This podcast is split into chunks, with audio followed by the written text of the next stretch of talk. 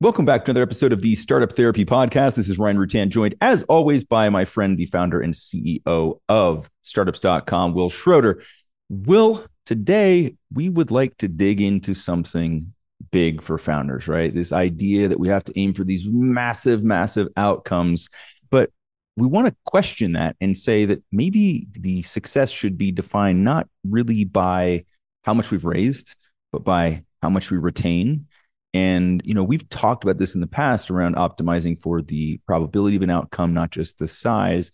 But I think today we can break down a little bit more of the math around that and dig into some of the gotchas involved with taking on funding to create a quote unquote bigger outcome. Yeah, I think a lot of people have this concept, and I've heard this trope endlessly and throughout my fundraising, throughout building startups. I'm okay having a smaller piece of a bigger pie. In the yep. assumption there is that smaller piece is a smaller piece of billions of dollars. You know, Bill Gates only owns single percentages of Microsoft, and yet he's, you know, gazillionaire.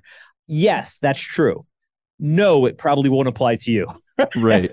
Well, because sometimes that smaller piece is actually smaller. When people say that, what they mean is, I would rather have a smaller piece of a bigger pie, implying that relative to that first pie, my piece will be bigger. But then they get the piece and they're like, wait a minute, this is smaller. And like, remember when you said you'd be happy to take a smaller piece of a bigger pie? Voila, here you are. We have delivered. You got enjoy the smaller your pie. Piece is a given. The bigger pie, yeah. not so much, right? Exactly. So I think today, and this is going to be helpful for people at every stage, whether you've raised or not. You know, when you're thinking like, I own 100% of this thing, I want to go raise and I'm going to own less. How much less exactly am I going to own?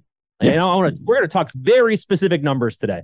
You're going to know exactly what is on the other side of that door and exactly how much harder it is to get out of this thing the more money you raise and the less probability there is. Yeah, yeah. Because I think that the idea is that by raising more capital that we're opening doors to success, right? Correct. But we're also closing doors on potential exit outcomes, right? And this is the quiet part that we want to bring out a little more loudly today to make sure people are paying attention to, because it's often hard to see at that early stage. And by the way, the data we're going to draw from today, we're not making this up. This was data that was drawn from CapShare, a cap table management company that had access to over 5,000 funded cap tables. Yes. So they can see exactly how dilution works, et cetera. So unlike most of the things we're doing, we're not making it up.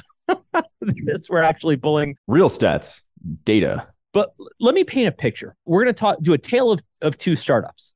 We're going to do the tale of one startup that raised, let's say, a seed round, right? And for those of you that aren't super familiar, the rounds go pre-seed, which is usually, it varies, but less than 500,000. A seed round, just say 500,000 to a few million. And then series A, B, C, and D from traditional venture capitalists that are going to range from 5 to 10 million up to 100 to 500 million plus. So we're going to do a tale of two startups, right? I think this will help us kind of look at both teams. Startup A is a seed-funded company. They've raised, doesn't really matter the number, let's say $1.5 million, just for... Fair. And the founding team now has 60% left in their company, among them. Right. Spread across whatever number of founders there were. By the way, this is the number. So if you're thinking, wow, why did they give up so much equity? Great question, but that is the likelihood, right? This is based on that data that says, after seed round, 60% is what the founding team will have left. Correct. Which is going to really terrify you when we get into the other team. So seed round team, 60% left over, spread across three founders. Okay, cool. That's team A. Team B is the team that we read about in blogs and on Twitter and everything else like that. They're all over the press. Team B has raised through their Series D round. It doesn't matter how much they raise. That's actually not material here. But my guess is that they've probably raised between $200 to $300 million at this point. Probably more. By the time you get to a Series D round, are there E and F rounds? Yes. Usually by the time you get to E and F, something's going wrong because you're delaying an IPO or a major sale. Yep. Sometimes there's good reasons. Usually there's not, especially now. And by the time you get to Series D, the average company that can even make it that far, right? Yep. That's hard to do, right? It's not easy to get to a D round. By the time the average company gets to a D round per cap share, brace yourselves, the entire founding team will have between 11 to 17% of the whole company before you split it three ways. Ouch. I don't know that many founders that have made it to D rounds that aren't in single digits. Yeah. So Everything we're about to talk about is going to compare these two teams and these two hypothetical paths, someone who never made it past seed and someone who made it all the way to D. And now we're going to talk about how big of an exit each of these companies need to make in order to make the same amount of money. Yeah, exactly. Terrifying. Yeah. You know, it's amazing too, because as you're watching these companies raise funds and you're talking to companies that are raising funds and they're celebrating round after round after round, right? You're celebrating growth, but I'm also just, what I'm hearing is that shrinking cap table, that reduced odds of ever getting to that exit the entire time that celebration is going on. I'm like, what are we actually celebrating here? Right? It's an amazing tool, right? It can be an amazing tool, but it's a two-edged sword. At the same time, we're like chopping that path away towards growth. We are also shaving off percentage point after percentage point from our final exit, right? And it's just so scary to watch that happen. It is. And it's cost of doing business, right? Yep. There are very few founders who escape this. Now, that said, let's talk about the optionality, okay? Yeah. Of Team A. Team A's, raised a smaller amount of money. They haven't grown the company a ton, right? I mean, in most cases for that amount of money, but each of the founders still has 20%, right? Which is a fair bit of equity. Yep. Sometimes folks, when they're thinking about like, you know, hey, how much do I have of a company, whatever, they're thinking like, well, I have to have like 50% or 70%. Dude, the moment you're going to raise money, that is out the door. There's no way you're going to sit around with that much. Now, can I think of a few examples off the top of my head, Ryan, of friends of mine that have exited lately? Not lately. Probably a few years. I was going to say, let's wind that back a bit. Yeah.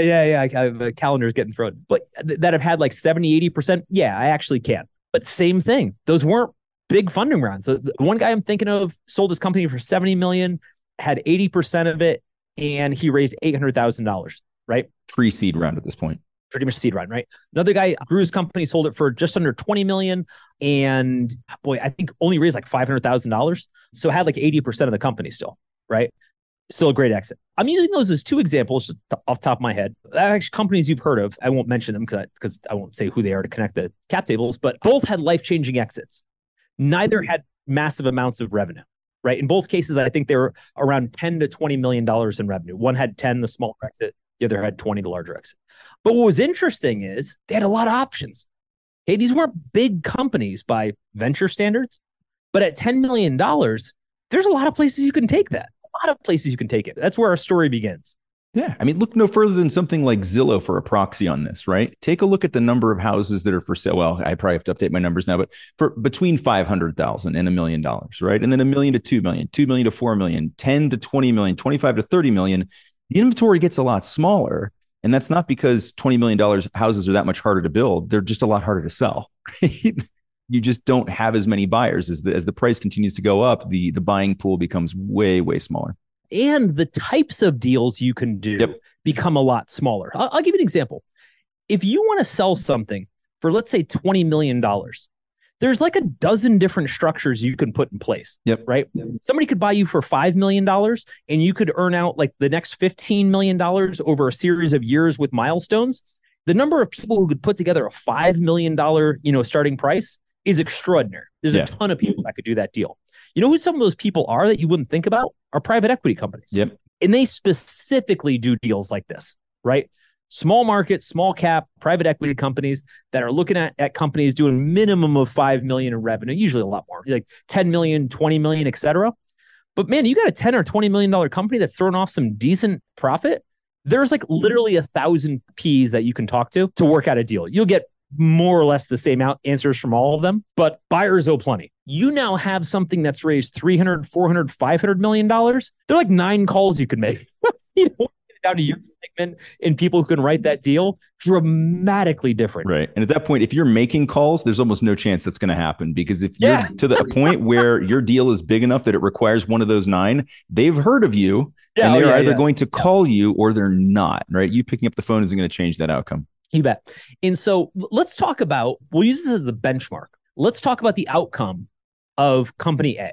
Company A, let's say, I'm just making this number up just so you have the reference, is maybe doing $8 million, okay? In total top-line revenue. Nothing crazy, respectable, but nothing crazy. They put a deal together to sell for $40 million, okay? So 5X top line. It depends on the type of company, et cetera, type of revenues, whatever, maybe their growth rate. But that's not unreasonable, right? And that's not an insane milestone to get to. It's actually, it's a very respectable exit for that amount. 100%. Now, how much does each founder make on that deal? $40 million exit. Each founder has still 20%. So actually a pretty healthy chunk. Decent, life-changing amount of money.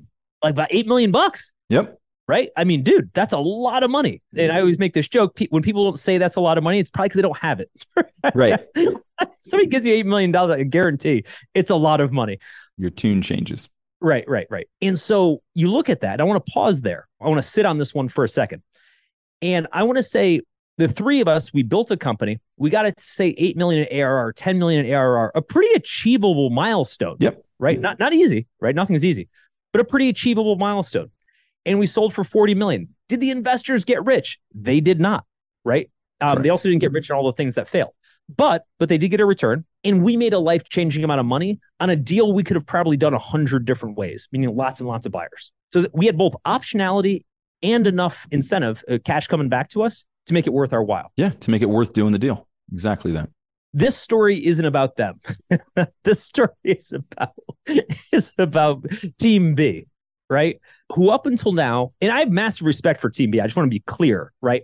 But the story we're about to tell you is basically me repeating the stories of these founders from Team B, right? So this isn't like me being critical of their path. I'm saying I've had countless hours with these folks telling this story, and it's always the same. Here's what it looks like. Team B, let's put a number in place, Ryan, how much they raised. Let's say it's not a lot by Series D standards. Sure, it's 100 million. 100 million. Yep. Deal. And it would look something like this. I'm doing really rough cuts. A few million dollars in their pre-seed seed. Let's say it almost doesn't matter. It's a rounding error, right? 10 million in their A round. Okay. Let's say they did 30 million in their B round and they did 60 in their D round. Okay. So total about $100 million. Now, in order to be able to get the same $8 million outcome as a founder, we have to sell for $240 million for our 4% to become worth $8 million. Did I get that right? $200 million. $200 million. Yep. It's okay. I liked the extra 40 on there. Is that the part we keep for telling their story? It's right. Exactly. A little commission. So $200 million in theory are 4%. And again, we're on the kind of lower end of the cap table dilution for our 4% to generate $8 million for us. And now we might look at that and go, well, dude, if you put $100 million into a company, then a $200 million exit doesn't seem that unreasonable. And that would be absolute bullshit reasoning.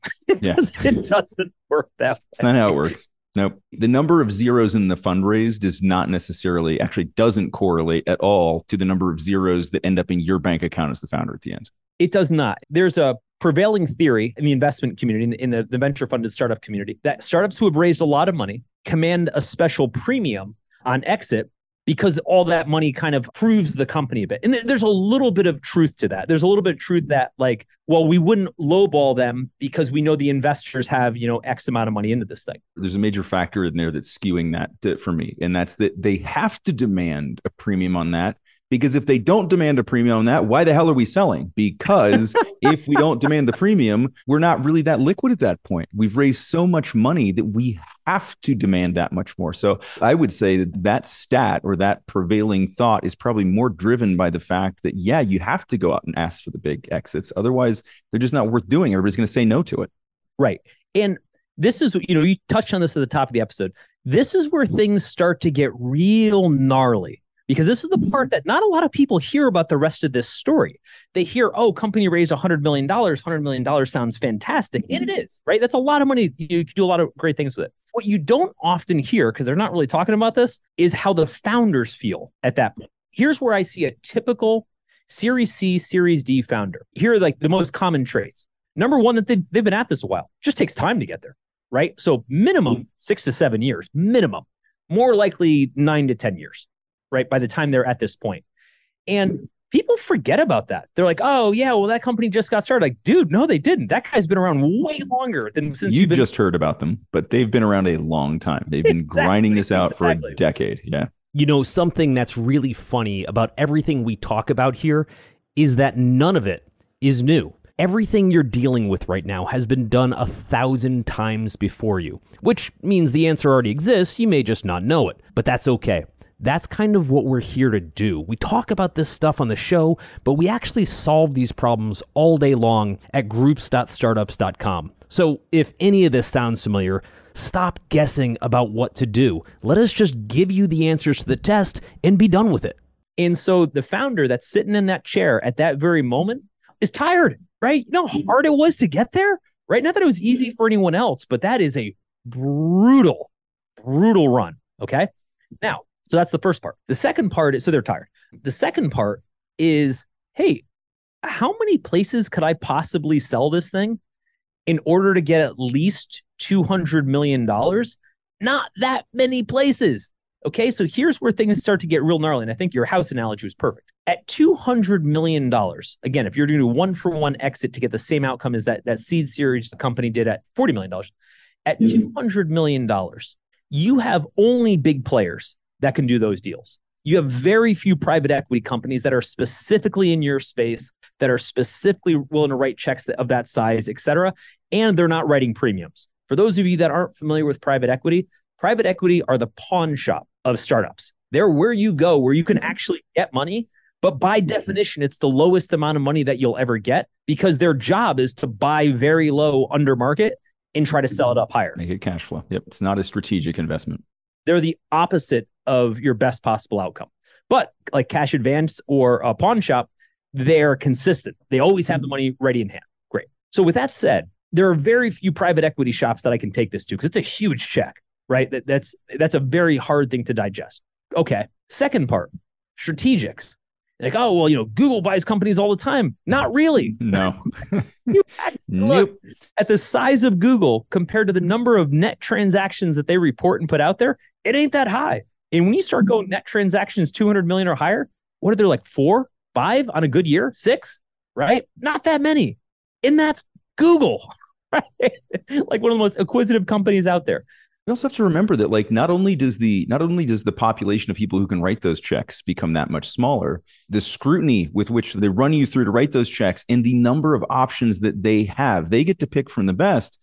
But it doesn't mean that they also only do $200 million deals. I think this is the fallacy. This is where my analogy around the houses breaks down. If you've got $16 million to buy a house, if you're a real estate investor, you might, right? So instead of buying one $16 million house, you might buy $16 million homes. So they can write smaller checks to more companies. So it isn't a foregone conclusion that just because you've reached the $200 million funding round, that there's somehow just magic investors out there who just, oh, we are the $200 million funding people. No, they're up to $200 million or around $200 million. They can do any smaller number as well. And they get the looks at all the deals, right? They get preference on whatever they want. Now, a whole bunch of things happen from here. And I think this is where things start to get really funky. And this is the part of the founder story that we tend to not hear. And I really want to share. The founder's looking at this. Again, let's be generous and say they're only 7 years into it. And that would be, well, I would pretty young Series D. I'm only 7 years into it. Here's what I'm looking at. I'm glad I raised the money. Boy, that was hard to do. And it was. But now what? Now I've got 4% of the company. Now the probability that we're going to find a sweetheart deal are among ones of people. And you said this at the top of the episode. And we've kind of been talking to them. It's not like they don't know who we are, right? We're a big enough player in the space. People know who we are. The probability that we're going to jump to the next level where we go public, if we were about to file our S1s, we'd have done it by now, right? Exactly. Like we'd be kind of on that path. We're sort of not. And maybe we get there someday. Probably not, statistically. So how do I get out of this thing? And by the way, I've got to sell for at least $200 million. And again, we haven't gotten the big rub, which is preferences and things like that. We'll get into that in a second. If folks that we were listening, you were like, wait, you forgot about the preference stack. We're about to talk all about that. And so I've got to sell for $200 million. I've got a very limited number of people that would give me the opportunity, the ability to have that exit. That kind of exit comes under a massive amount of scrutiny. Nobody's taking a flyer. It's probably not an emergency situation, et cetera. And the investors have so much money into this thing, they kind of can't mess around with a half-assed exit, right? Like get a substantial amount of money back. Whereas in the first company, we had maybe $1.5 million raised. Those are all individuals at that point for the most part, right? All individuals, small amount of money and a short amount of time, right? Yeah, in terms of, so like the return may be commensurate with their expectation at that point, but certainly they're not going to be pushing back as hard as somebody who's at that $200 million level where now we absolutely really have to show them something for that. Said differently, at $1.5 million seed round, you're the person everybody's forgotten about. At $100 million D round, nobody's forgotten about you. Nobody's top of mind. Everybody is definitely remembering you, and they expect to get their money back, and they need to. Now, let's play this out further. We just ran the math that said at $40 million of an exit for company A, each founder would get $8 million, right? At $200 million of an exit in company B, at 4%, each of the founders would get $8 million. So technically it's the same, except it's not. Holding aside all of the additional work, time, stress, strain, forget about all that for a minute. Yeah, hit them with it, Will. Now we're going to talk about something called a preference. Oof. And for those that are unfamiliar, trust me, if you ever raise money, or if you ever try to sell a company, yes, you will be well familiar with what a preference is. Hold on exactly that point for a second, because how many founders do you know who found out what preferences were at the time of sale, not at the time of closing the funding round? It's one of those things that it's in your term sheet. It's very, prevalent in the term sheet, but you just don't give it much thought because everyone is concerned about the preference. Everyone's concerned about how much dilution they give up and what the valuation is. What's the percentage, right? Doesn't matter that day. For those that don't know, and we always like to explain things for the first time because I always say there's no reason you should know this. A preference is an investment term where the investor has the opportunity to get their investment amount out first at the liquidation of a company, and then you split the rest of the proceeds pro rata, which means based on your percentage that you own. A quick example. If a company sells for $10 million and I'm the investor and I have a $2 million preference, which means in this case, I invested $2 million and I have what's called a 1X liquidation preference. When the company sells, I get my $2 million back first, and then everyone else gets their percentage of the remaining $8 million. Now, in that case, you might look at it and go, well, it's not too bad. I mean, $2 million off 10, it sucks. It's a haircut, but there's still some meat on the bone afterward. Now imagine your preference is $100 million or $300 million or $1 billion, right? Back to that discussion around demanding a higher value for the deal. This is where this comes from, right? You're like, well, we literally can't sell for less than $300 million now because we have preferences that up to that. So if we sell, I pocket exactly $0. Okay, so let's play that out. So same deal, team B. They've sold for $200 million. They've raised $100 million. Most likely all that $100 million sits on a preference. What does that mean?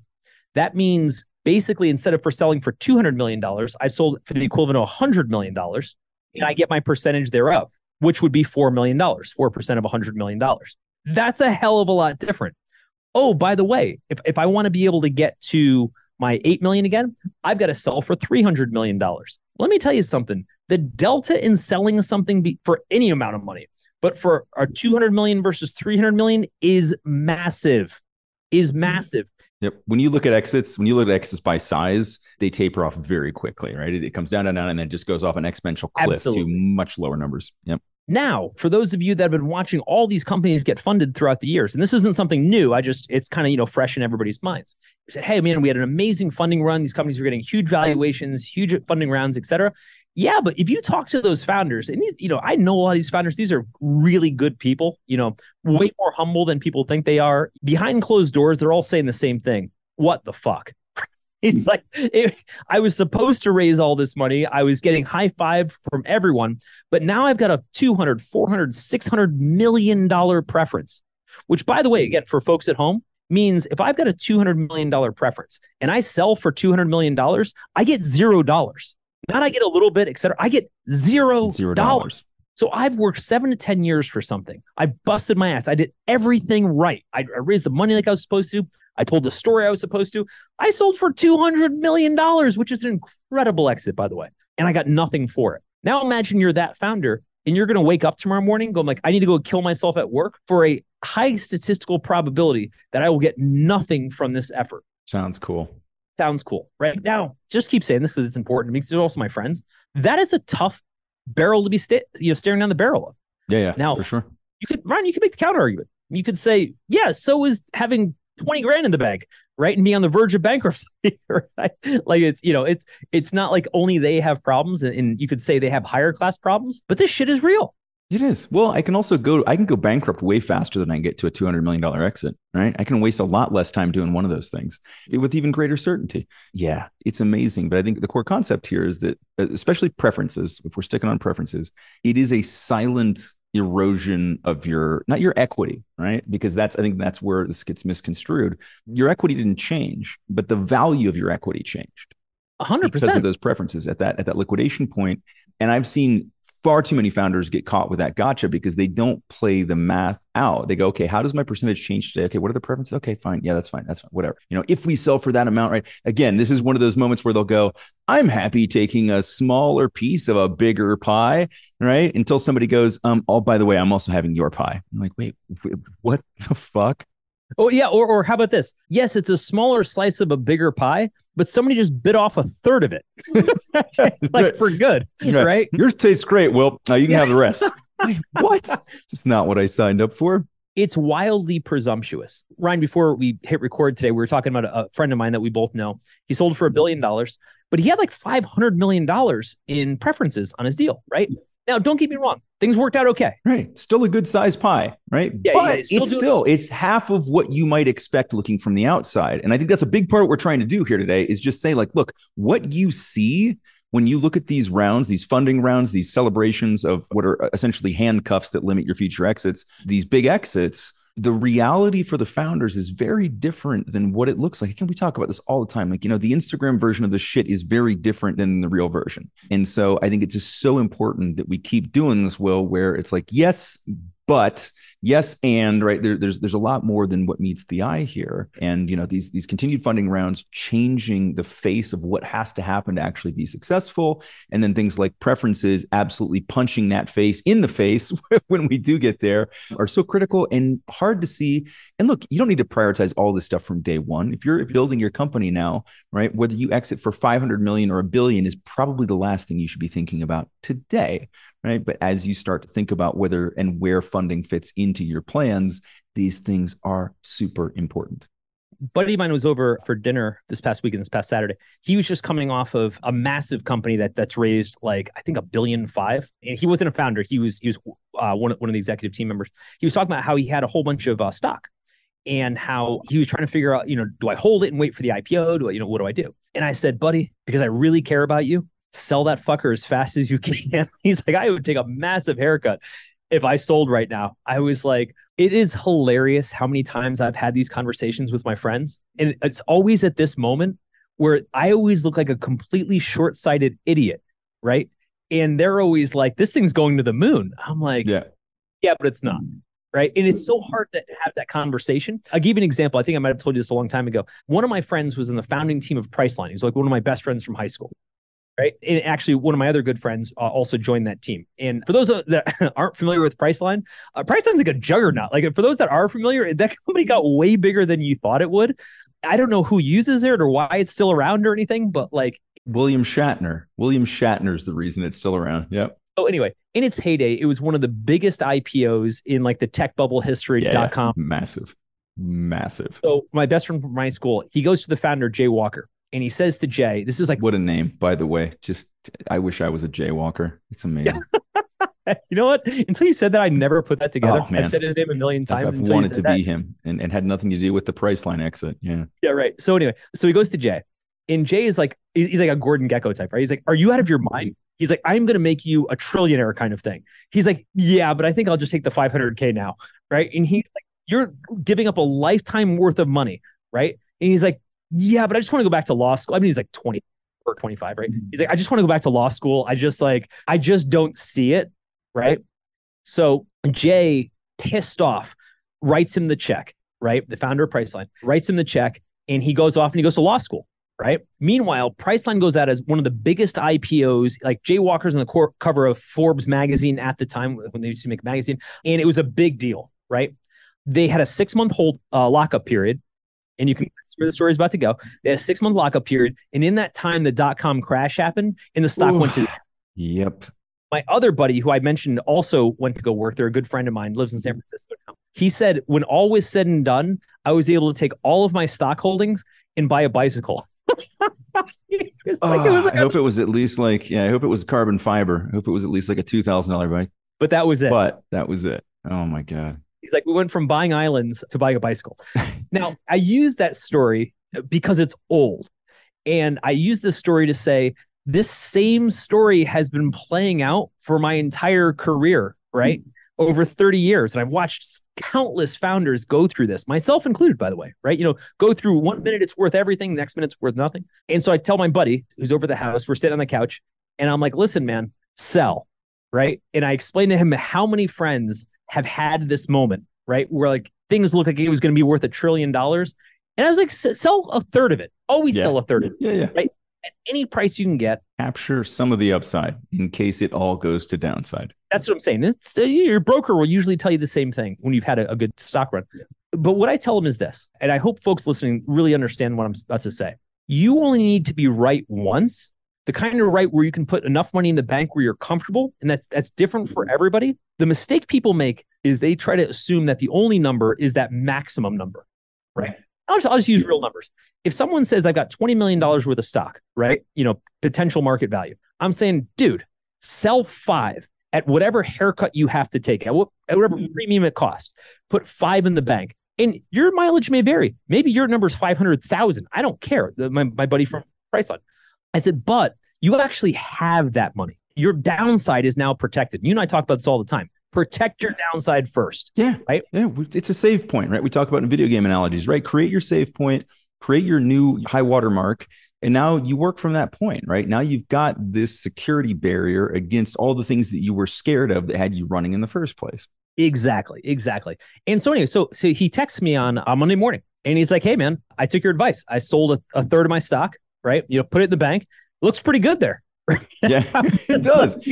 Turns out the value of the zeros in my bank account are much higher than the value of the zeros on my stock certificates. Yeah. And I was like, listen, I hope the rest of it's worth exponentially more, but the difference is you actually have some of it now. And I think, you know, Ryan, as we're talking about all this, about, you know, these exits and outcomes and probabilities and everything, I think what we have to keep in mind, you know, one of the things we have to be consistent about is number one, the probability of an exit is next to zero, right? We're always talking about, well, if I own less of it, then I'll get this. No. If you sell it all, which has a statistic probability that you will not. Yep. Default is zero, right? In the unlikely event that you're one of the very few people that is able to get to a liquidity event and you have more stock or less, that's the unusual condition, not whether or not you have 4% or 20%. It's whether you got to an exit. I think what we're trying to educate folks throughout these processes, throughout these podcasts, isn't optimized for the biggest exit, et cetera. It's optimized for getting any money at all, because at the end of the day, this business isn't about how big of an exit you had. It's about whether you make a penny at any point through this entire journey. So in addition to all the stuff related to founder groups, you've also got full access to everything on startups.com. That includes all of our education tracks, which will be funding, customer acquisition, even how to manage your monthly financiers. There's so much stuff in there. All of our software, including BizPlan for putting together detailed business plans and financials, LaunchRock for attracting early customers, and of course, Fundable for attracting investment capital. When you log into the startups.com site, you'll find all of these resources available.